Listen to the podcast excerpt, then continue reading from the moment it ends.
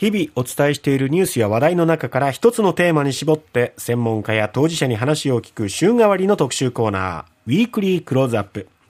今週は2022年エリアのニュースを振り返っております。はい、今日は9月23日に開業した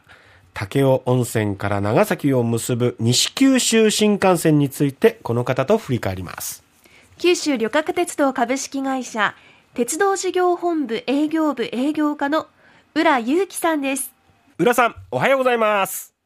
おはようございます。今年1年を振り返った時に浦さんにとっても西九州新幹線かもめ開業っていうのはやっぱり大きなトピックですよね、はい、大きかったですね、まあ、会社人生でもまあそうそうない経験なので、はい、えー開業となると9月23日当日っていうのが一番注目されるんですが浦さんの場合はその開業までに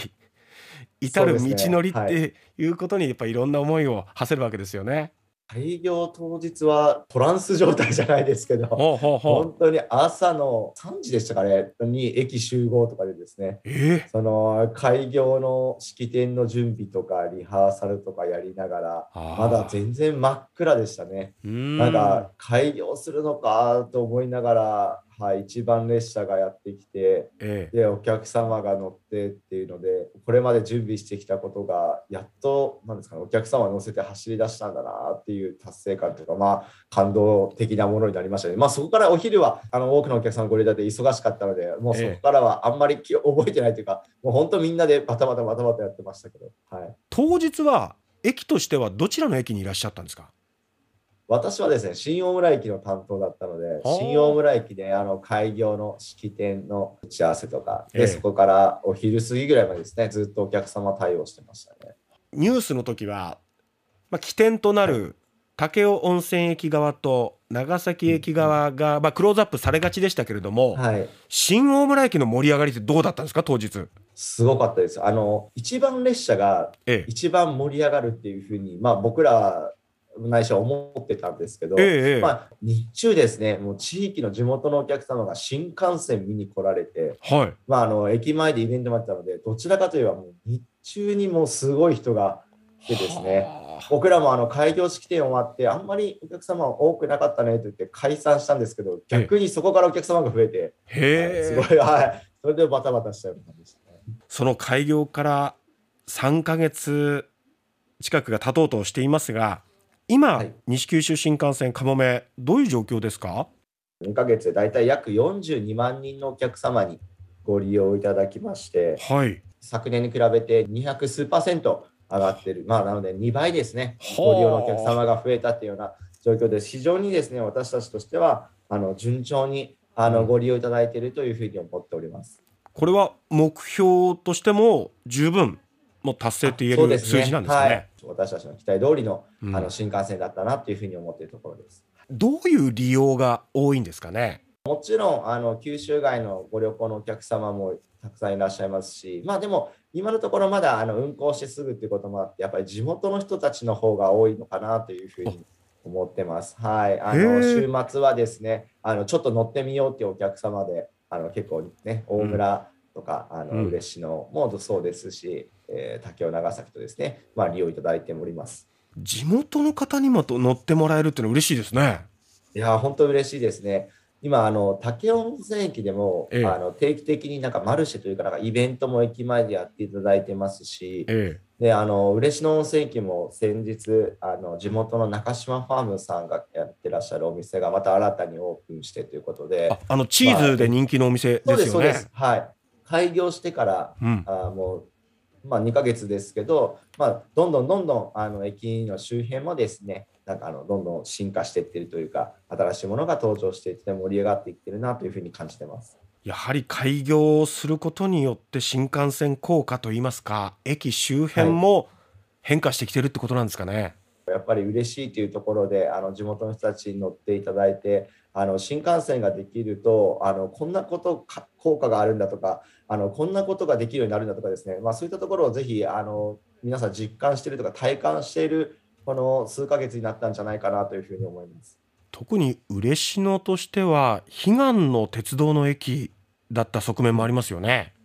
そうですね、えー、昔ですね、国鉄の時に一応列車自体はあったんで、ね、今一応100年ぶりですかね、ええ、のなったということで、まああの、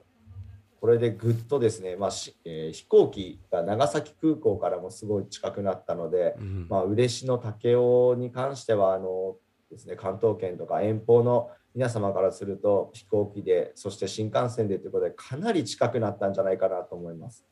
浦さんはこの西九州新幹線開業を記念して結成されたかもめ楽団のまあ、プロジェクトの中心メンバーで、動画でもですね非常にこの中、新幹線の盛り上がりっていうところが見てる人もこう伝わるような、こう感動を生んでくれるものになってましたけどそのかもめをこれだけ皆さんにこう受け入れてもらえる歓迎されるってなると気持ちも浦さんは人一倍なんじゃないですか？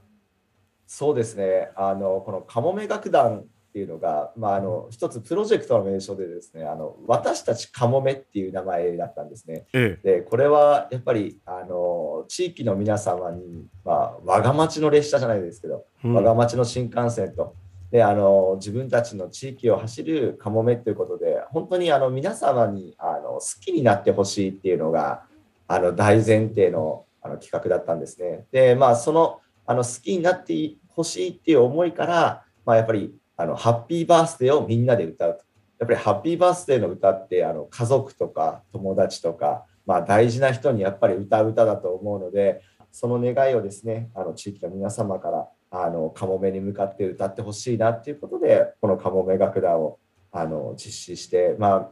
ですね見事に皆様たくさんの方にあの参加いただきましたしその後もですねあのたくさんの方に駅に来ていただいたり列車を見に来てもらってるのを見るとああの本当にもあの好きになってもらえたのかなというふうに思う次第です。浦さんが卵の時からずっと温めてで見事 浮かしてそして巣立っていったところを見届けこれからもっともっと大きく羽ばたいてほしいっていう思いがあると思うんですが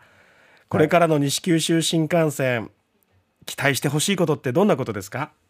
いよいよですねあの23年秋には長崎駅もあの駅ビルもオープンしますし、まあ、その翌年24年には長崎もまたホテルも駅前ホテルできますしこれでですねある程度あの各駅のあの開発が終わると思います。でその時にあの皆様のですね沿線の皆様の生活がどう変わっているのか新幹線でどのような影響が出ているのかっていうそれがすごくポジティブにですね影響してればいいなと思いますしやっぱりあの時間的なところで本当に大きなことが現れてるですよね。長崎から諫早最速8分ですし、長崎から新大村最速14分ということで、この新幹線の開業で多分これから先、どんどん生活様式が変わっていくと思います。それがですね、あの長崎、佐賀にとってあのより良いものになっていけばいいなというふうに願っております。今日はお忙しい中、ご対応いただきて本当にありがとうございました。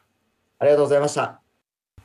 ということで、ちょうど今週で開業から3か月となります西九州新幹線かもめですけれどもね、はい、スタートは上々ということなんですね。えー、で、今日もあの先ほどお伝えしましたけど、諫早に京セラの新しい工場が立地される見通しっていうことをお伝えしましたが、はい、そのも条件の一つとして、この長崎市、えー、西九州新幹線が諫早駅に止まってっていうところも、そのアクセスの良さみたいなところもですね、条件になるっていうことは、やっぱりその街の経済のこう、一つのこう、起爆剤というかね、ね。になっていくものなんだなと思います。ちなみに同じ日に開業した二つ星、はい、こちらも順調で乗車率90%って、これは列車においてはすごいことなんですよっていうふうにね、浦さんも話してくれました。はい。さて、えー、今日はですね、九州旅客鉄道株式会社鉄道事業本部営業部営業課の浦祐樹さんに話を聞きました。